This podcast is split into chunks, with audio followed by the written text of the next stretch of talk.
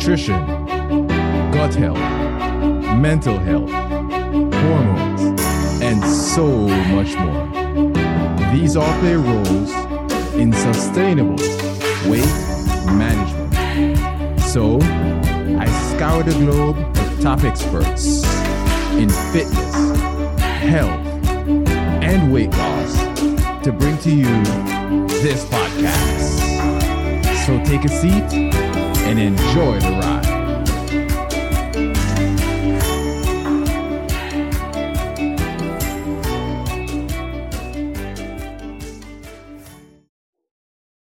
So, welcome to another Q&A episode of the Matter Over Mind experience. Of course, I'm your host, master trainer and weight management expert, Narado Zeco Powell. Now, I promised last month that going forward, the plan is to have one Q&A episode a month. I almost said a week there for a second. Because I get a lot of DMs, um, I or, or from even from the groups that I that I counsel, I get a lot of questions, or people stop me in the street and ask me questions about weight loss and health. And what I've come to realize over the years is that a lot of these questions are basically the same. Some of them may be tweaked a little bit, but generally speaking, a lot of people express actually ex, experience the same things. I apologize. I saw a typo in my script there, and I want to make sure I don't get it wrong. But a lot of people experience the same issues. So the idea of this Q and A is for you to hear your question answered, and also listen to see if it's possible that you're experiencing the same issues, and these things can help you. Now, feel free to again DM me on my Instagram at Zeco Health. Um, you can um you can send in a question to the uh com on the the podcast itself in Apple. Um, and you leave in a comment, you leave a question there in the comment. You can email me, narado at zecohealth.com. I've however you want me to get your questions. You see me in the street and you, you see you see me working out. Hopefully not when I'm in the middle of a set or something, but you want to ask a question, feel free to do so. I won't disclose any of your information, who you are, unless you say I should. But for privacy reasons, I will keep it private because you know we live in a day and age of privacy. Let's let's be honest, right? So, but this Q and A is designed to help you and anyone that's within uh that's within an earshot, so they can see that you know what other people are going through what I'm going through, and we can work together and I can listen to what they're going through and pull, maybe even pull from what they're going through, or they can hear what I'm going through and pull from what I'm from what I, and pull from that as well. So, with that being said, let's begin the Q and A. The first question is, um, I have been on a low carb diet for a while, but I have been on a plateau, and it seems I'm not burning carbs well. How do I reintroduce carbs into my diet? Well, this one gets a little tricky, but it's not as bad. It's actually more common than you may think. Now, I've had shorts on metabolic flexibility or metabolic flexibility versus keto, high fat diets, and so on and so forth. What tends to happen is that when you eat less of a particular macro, your body will downregulate its ability to burn those efficiently. It will actually create less enzymes to burn them efficiently because our bodies are very, in a way, lazy. It doesn't like to do anything that's unnecessary. So if you are not feeding it a particular macro, even if it's fat, eventually your body will become better or become worse, I should say, at burning that particular macro. Now, when that happens, you will more likely store that, right? So let's answer this particular question. We're talking about carbs. If you've been on a low carb diet for a while, I would then I'm going to assume that you've been at least on a high protein, high fat diet. You have to eat something. And the, the, the person here didn't say keto, but I can see, I'm thinking going along the lines of keto, or if not, really close to it. Now, again, our bodies will upregulate its ability to burn fat while downregulate its ability to burn carbs. It sounds great in the beginning because you can lose a lot of weight because in the beginning, your body was probably never good at burning fat. So now it's like it's developed that ability, which is amazing, right? However, with when in the in the thought of reintroducing carbs into your diet, then I recommend carb cycling. And the reason why I recommend carb cycling, and I think I have a short on that as well. But the reason why I recommend carb cycling is that for this person, it seems their body is not is good at burning fat, which of course what we we basically established, but needs to improve its ability to burn carbs, or hence, or I should say, well, I should even say hence, but then it more like will storm, right? So I recommend carb cycling. It's the best time to eat carbs or before an intense workout because your body can use it best and a couple hours before bed to feed your brain the glucose it needs. Now, why do I say that? I have a short on that as well on carb cycling, I believe. So listen to one of those weekend shorts. But just to quickly here explain, before an intense workout, your body will more likely use the carbs the um that you're eating. So let's say an hour before to carb up for your workout. Athletes do it all the time. I mean, we eat a lot more carbs in the general public usually, unless we're a keto athlete.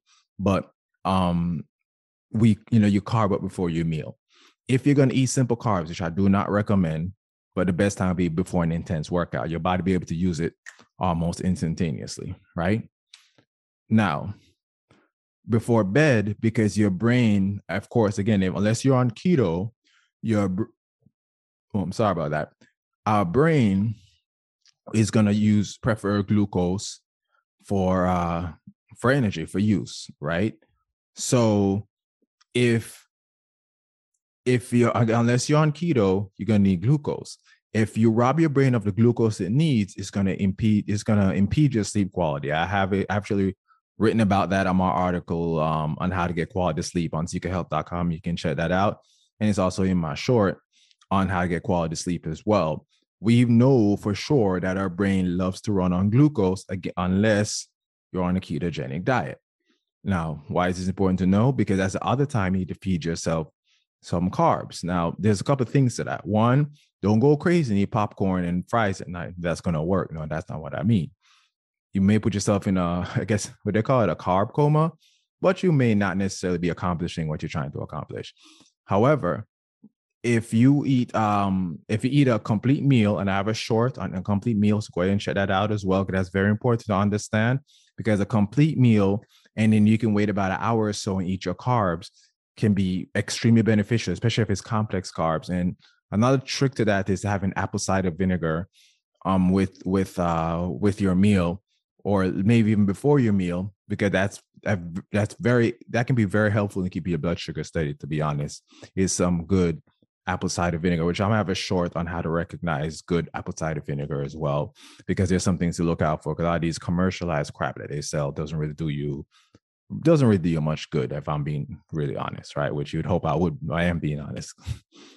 but seriously, um, before a workout, especially an intense workout, or before a bed, with probably an hour or two before bed, um, is not really going to interrupt your sleep. Is actually going to help you to sleep better. Protein and fats a little trickier. You want to eat those earlier because your body's gonna have a you don't want to bog down your body with with digestion as going to bed, and because our bodies have a hard time breaking those down, essentially it's gonna it's gonna your digestion is gonna continue into you trying to sleep well, which is gonna cause an issue. So you want to be very mindful of not eating protein and fats, even if it's four or five hours before bed. However, carbs, I generally find you can do an hour and hour or two before bed and you should be more than fine. But something that's something for you to play with and to understand. But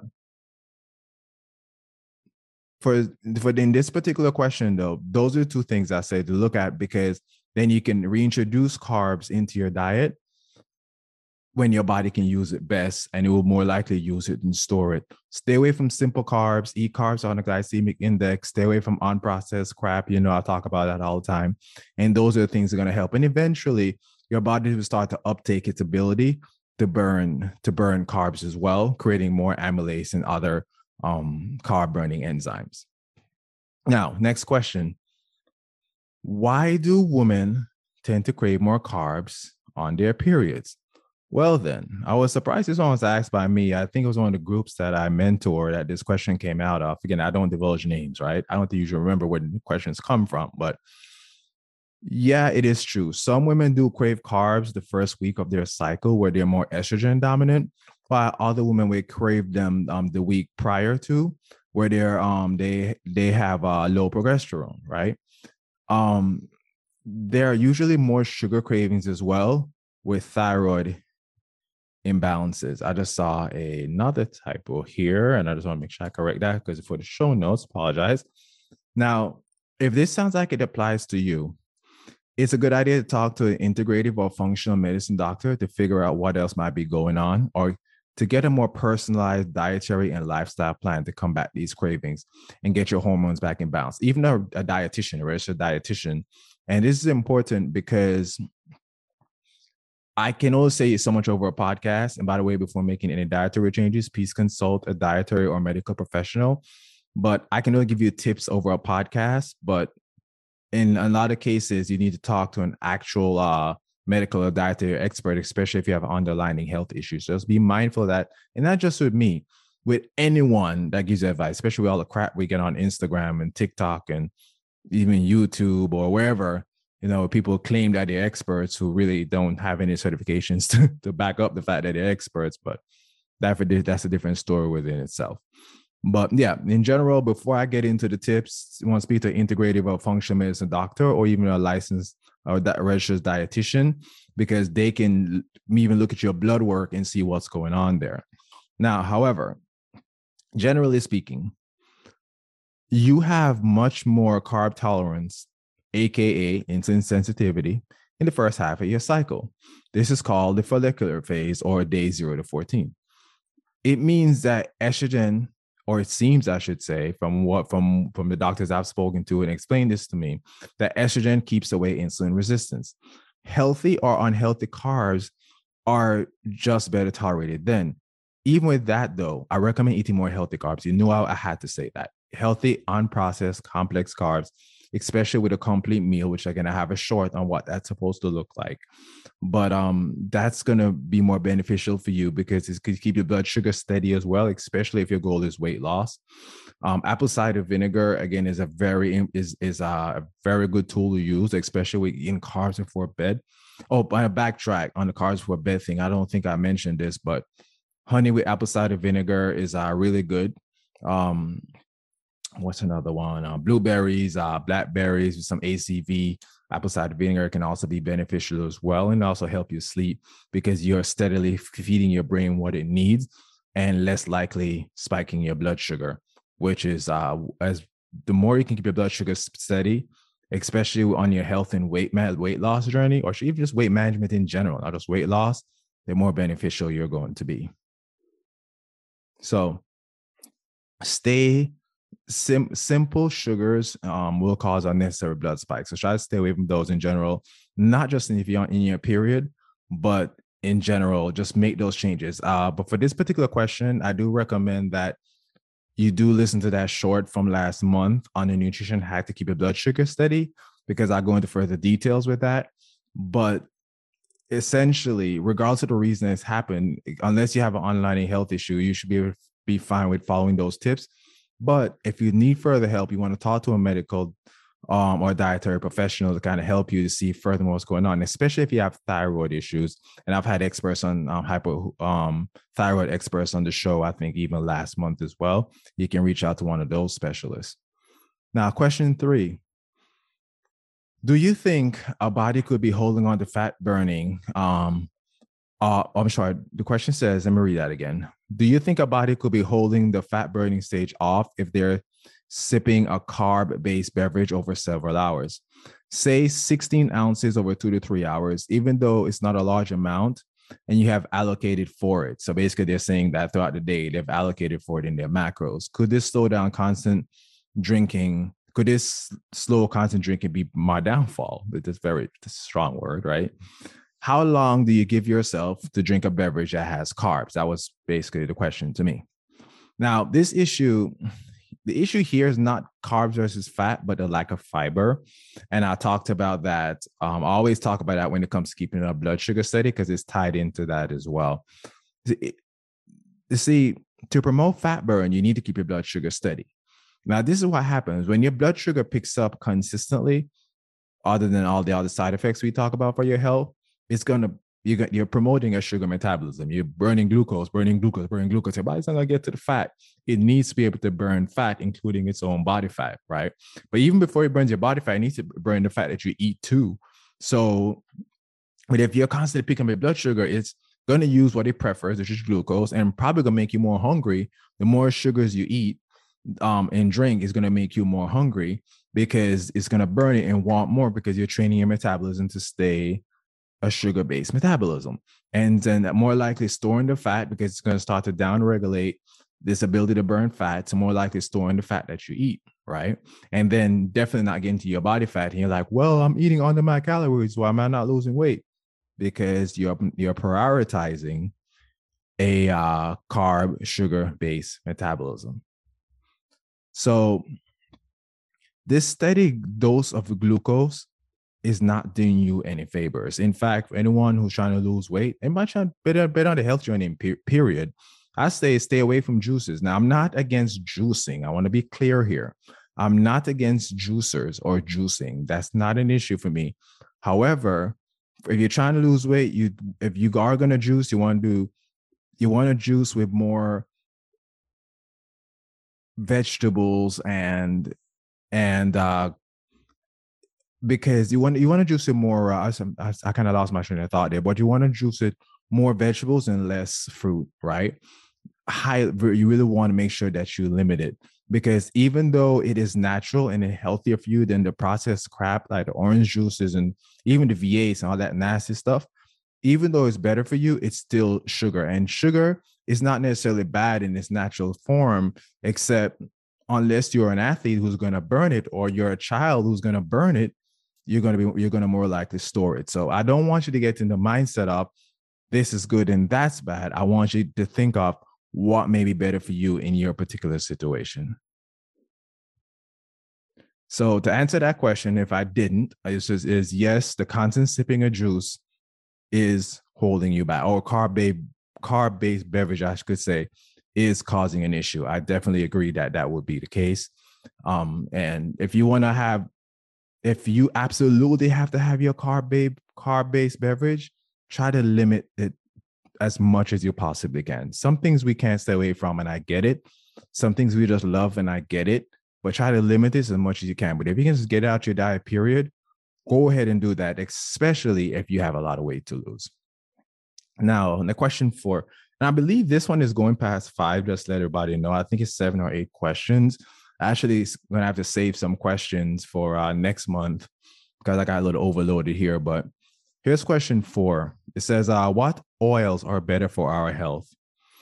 So I posted on Instagram on habits to improve the health of our gut, and someone asked me this question under that post, I believe, um, because in the post I stated to avoid um, inflammatory cooking oils these would be seed oils like vegetables oils, sunflower corn, and sesame oils. Someone said on a, I believe it was a podcast actually, and the doctor, I think it was a doctor or he was a he was a, a, specialist in different kinds of oils, and he mentioned that you take the food and drop it on the ground. If you step on it and the, and it, I apologize for that sneeze, everyone. If anybody heard that, but you know, I guess I am human after all, right? But he said that if you can drop the food on the ground and step on it and it creates oil, then it should it that means that it's it's an, it's natural, it's good, it's what it's supposed to do. But when we're talking about seed oils, where they have to actually try to, and I believe I want to say extract it. I don't know exactly how the what how the procedure work. I'm not gonna pretend that I do, but the oil is not as easily taken out. Where they have we have to go through the human process to take those oils out um, or to create the oil, then those are the oils that are bad for us. So stay away from seed oils altogether. That's basically my point here. I'm not an expert on oils, but um, I was trying to give an analogy how you explained it. Eat avocado oil, olive oil, um, coconut oil. Those are my three favorite: avocado, olive, coconut oil, and they each have different benefits. Coconut oil is uh, is great to is really great too because it has medium chain triglycerides especially if you're on a keto diet, right? So coconut oil is a great option as well, and and tastes really really good to be honest. Um, but I think the all three of them taste good, and I use them at different phases of my diet. Um, throughout the, I usually basically I'll say most days eat at least two of those oils, but the eating the the good oils and stay away from the bad. And this is one of the few times I'm gonna use good or bad because seed oils are terrible no matter where you look at it. But sticking to the good oils is not enough. It's really staying away from the bad oils is what you really need to do because you don't want to create that chronic inflammation. Um, the seed oils also, which are high in PUFAs, right? Polyunsaturated fatty acids, which again causes inflammation and uh, toxic accumulation in the body. So, you know, you want to stay on top of you want to stay on top of that. Um, on top of that, oh, by the way, um, these oils, and I just realized I have it in my notes, when exposed to high heat or reheated multiple times, can turn toxic and cause greater harm to the body, to the human body. So even more toxic than they actually are. So you want to just be careful about that. Um, the one thing I'm gonna say about avocado and olive oil, I kind of drew a blank there because I write a script for how I'm gonna answer the questions, and then I kind of do my own thing because I march to beat of my own drum. So hope it doesn't sound like I'm all over the place. But I have a thought there is that avocado oil is not a high heat oil. So just be uh just be mindful of that as well. So with us cooking, cooking, I'm more of a coconut oil guy. But when we're talking about sauteing, then um, olive oil will be more of my style. Um, avocado oil also has a um actually does better in high heat than than olive oil as well. So you want to keep in mind about that as well. So so again, avocado, olive, coconut oil, and olive oil is not really much a high heat oil. Um, it can break down very easily. So don't want to think about that as well. You may not be getting the benefits that you should be getting using it as a high heat oil. Now, question five. I, I really love this one. It's about my good friend keto diet. Everybody knows that I cycle keto, right? So it says I tried keto for a year but lost 10 pounds. I only ate what was allowed. I tried to balance carbs, protein, and fats, but never figured it out. It seems to be stressful. And then the question is, what are your thoughts? Well, then, my answer here is not going to be too popular among the carnivore keto community or even some people I've interviewed. I do cycle keto, but I don't think there's a one way solution for everyone, right? Um, I am not a fan of always being in ketosis. In fact, I don't believe humans are built that way. Humans are born with more with the more the most amylase any other mammals on the planet. If you uh, listen to Robb Wolf, who's a brilliant biochemist, and he breaks that down and he talks about that. Amylase are enzymes that break down carbs, period.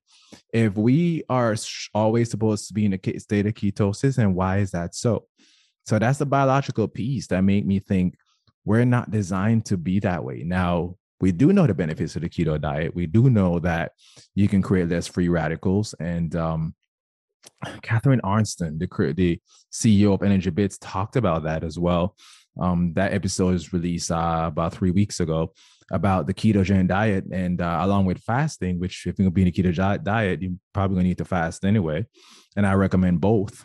Um, would be uh can is are ways to create less free radicals, less inflammation, and the pathway that they use or lower inflammation pathway as well. The fats uses lower inflammation pathway versus carbs, I should say. So there are benefits to the keto diet or following a keto way of eating. I'm just not a fan of it all the time. Now, there are also things to consider, like you where you live, right? Geographic location, how how how you train, you know, how you work out, and ancestral background. For example, when I had uh who did I have on here that was talking about uh the keto diet and uh, Sarah Zalvidar. I probably got her name wrong, but and she listens to this episode, she's gonna come after she's gonna come after me. But never seem to get that name right. But she's very brilliant, and she mentioned that for athletes, if you're gonna transition to a keto way of living, you want to do it in the off season because it takes about three months for your performance to get back to where it was when you're on a carb based diet, right? So how you train is important, and if you're to transition to a keto way of eating, then you want to also keep that in mind as well. So keto is not a bad diet. And I, again, I think it can be very helpful. But the issue, and just another reason why I'm not a fan of eating ketosis all the time, is that your body will downregulate its ability to burn carbs efficiently. And I mentioned that earlier in the show, right? Um, so twice a year, I go on a keto diet for about a month to train my body to run off fat and just fat. And usually those times um is usually when I'm not doing a lot of um, so it's not in the usually in the hot months, especially ancestrally speaking, we ate more fat and protein in colder months anyway, because it just wasn't available, especially when we were hunter gatherers, right? So it may look, I'm, I'm finding, um, I, I don't know why I'm saying um that much um today, but I seem to be finding typos as I go along. So I apologize when I pause for a second, I also to catch my breath. Now, it may look different for everyone, but for me, a month is enough to train my body to break down fats efficiently while maintaining my ability to burn carbs efficiently as well. And I want to stop here and, and say this really metabolic flexibility. This is why I preach metabolic flexibility. See, having the ability to switch between fats and carbs efficiently is better a long-term solution. And unless you plan to be in ketosis for the rest of your life, it is a better solution. So I'm not gonna completely disagree with my carnivore or keto friends, right? But I'm saying that if you decide to live that lifestyle, live that lifestyle. Don't get on keto or carnivore diet as a temporary thing to say, okay, I'm just gonna do this until I get better. No, that's not gonna work because you're gonna downregulate downregulate your body your body's ability to burn carbs efficiently, even though you're gonna be super good at burning fat. So you start eating carbs again, you blow up, just like the one I think was question two or three I had today, right? So check out Lumen. If you're not interested in being in a keto diet, I recommend it to everyone. It's a fantastic product. It reads your metabolism, and based off if you're a sugar or carb burner, their nutritionists give you nutrition guidelines to follow. Right now, as you follow the nutrition plan, your metabolism will learn to break down fats and carbs more efficiently, making your metabolism more flexible. It's actually crazy because I've never seen this many typos in the script as I'm kind of reading over it, even though I don't necessarily follow it. I just want to make sure that the spelling is correct. So sometimes I'll stop and I'll stop for a second, but Lumen is a fantastic product. The Lumen is their website is lumen.me. And you can co- use code Zeco Health. Uh, I forget, actually, they get $50 off. I've been with them for a while.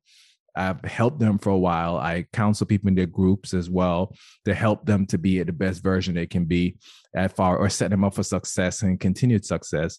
So they actually increase my code to give you $50 off. So go to lumen.me and use code Zeco Health for $50 off their, their services. Now, question six do you know the connection between hypothyroid hypothyroidism? Can't believe I must be getting tired, right? I need to have someone else read the questions and I should read the answers. But do you know the connection between hypothyroidism and asthma? Now, I'm gonna say I don't freaking know. to be honest, I'm not a medical expert, so please don't confuse anything I say as medical advice. I do have some experience here, and I'm gonna let you know where my experience is and what I what I do have some information about, but I'm not an expert, so don't take hold hold don't hold me to my word on what I'm about to say. But hypothyroidism and asthma are a result of autoimmunity. We know that. I don't need a degree um, to know that. I know that for sure. Experts tell us that when we have an autoimmune disease, we're more likely to develop another. And I've had ex, um, experts on my show that's explained that. So in the end, um, Nicole Fujiyama, by the way, Dr. Nicole Fujiyama, I think her episode was November or December of last year when she broke that down and she talked about if you have one autoimmune disease, you're more likely to have another, right? So that's part of the connection there. So in the end, improving the health of your gut, whether whether that's through quality sleep, eating pre and probiotic foods can be very helpful. By the way, apple cider vinegar can be great probiotics as well.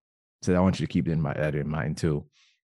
It's not it's also good for it can be really good for your gut as well so um so if you have if you you can listen to one of my episodes that i have with gut health or hypothyroidism experts to learn a lot more on the topic. But essentially if you have one, you may have others, or you're more likely to have a second or a third. So, you have one autoimmune um, disease, you may you're more likely to have a second or a third. So, I just want to make sure I repeat that to explain it correctly. So, improving the health of your gut, lowering inflammation, lowering oxidative stress. So, by the way, keto, a keto diet can be beneficial in doing so, especially when we're talking about cycling a keto diet. If you're not going on a keto lifestyle, which again, it's more my style, and you can work with a medical expert to help you with that as well, because you want to be careful if you have non-alcoholic fatty liver disease, and if you don't have enough en- um, enzymes to, to efficiently break down fats, you don't want to jump into a keto diet. So you want to talk to a medical professional before you make that transition. But healing your gut can be very beneficial. And with healing your gut, it's not just it's, it's more about what you take out of your diet than what you put into your diet. So I want you to keep that in mind as well. So that's where that's really what I know as far as the connection there. And I can't go any further because I I'm not a medical expert and I don't want to misconstrue things here, but I want you to be aware of the connection, which is poor gut health, intestinal permeability, aka leaky gut, and so on and so forth. By the way, you know that I reversed my asthma by healing my gut. I've been off my medication for over three years. So goes to show from experience, I can tell you where that connection is. But I've never had hypothyroidism. But again, we know that hypothyroidism is uh is is is also caused by poor gut health, chronic inflammation, so on and so forth, or just go straight to say autoimmunity more likely leaky gut. Now, question seven. I think this is the last one. Yeah, question seven is the last one. It says, I believe mental health has a larger impact on your gut than gut on your on on our mental health. What are your thoughts? I remember this question because I was giving a talk on wisdom. And by the way, if you haven't downloaded wisdom, I give talks on there once a month, once a week. I'm sorry, usually on Sundays, live talks. You can come in, ask questions, so on and so forth, or you can just listen to my talks. People ask questions on there as well. And someone chimed in, and he was from, he was, um, I don't know what country he was from, but I know he was from, um, I want to say, an Asian country, right? Don't want to sound like a racist here. By the way, I'm part Indian. I'm some. I'm also part Asian. I'm I'm pretty much a mutt, but really seriously. In his culture they teach mind over matter. And i said to him i don't have an issue with that as much um, but we have enough science to know that matter impacts the mind and mind does impact the matter not saying it doesn't but we know that you can't will your way to good health. We know that you need to feed your body what it needs so you become healthy not sit here and just hope that you're healthy or will your way to health. Now, if you lack motivation, that's a different situation, right? If you lack motivation, then you know being around the right people, lifting your energy, those things can be very beneficial. Can be very and yes, having a positive mindset can be very good for your health. In fact, I remember who I had on the show that mentioned that when they look at people who live longer and those who don't, they realize that the, their mindset is what really makes that difference. So it's a double edged sword. However, the catching point written by uh, dr david Perlogo fantastic book by the way breaks down the matter over mind because he talks about as you start to make incremental changes your body will adjust you just have to listen and follow it and this again, I don't say it again. As your body, as you start to make incremental changes, you start to feel better. Your body will give you signs. You got to listen to it and adjust. That's how I've gotten to where I am with my asthma and uh, my eczema, my energy levels, my blood pressure is normal. I'm I'm I'm, I'm mentally be able to function at a level I've never been able to when even though I'm about to hit 40 this year. It's because I've made incremental changes and listened to my body. So let me give you some examples, right? So if you are constantly stressed, and this may sound like a mind thing, but do you think about it? If you're constantly stressed, that leads to oxidative stress inflammation in our gut. Now, you can you can say, well, your mind is causing you to be stressed, but really think about it, you're physically stressed. So that physical stress is impacting your gut.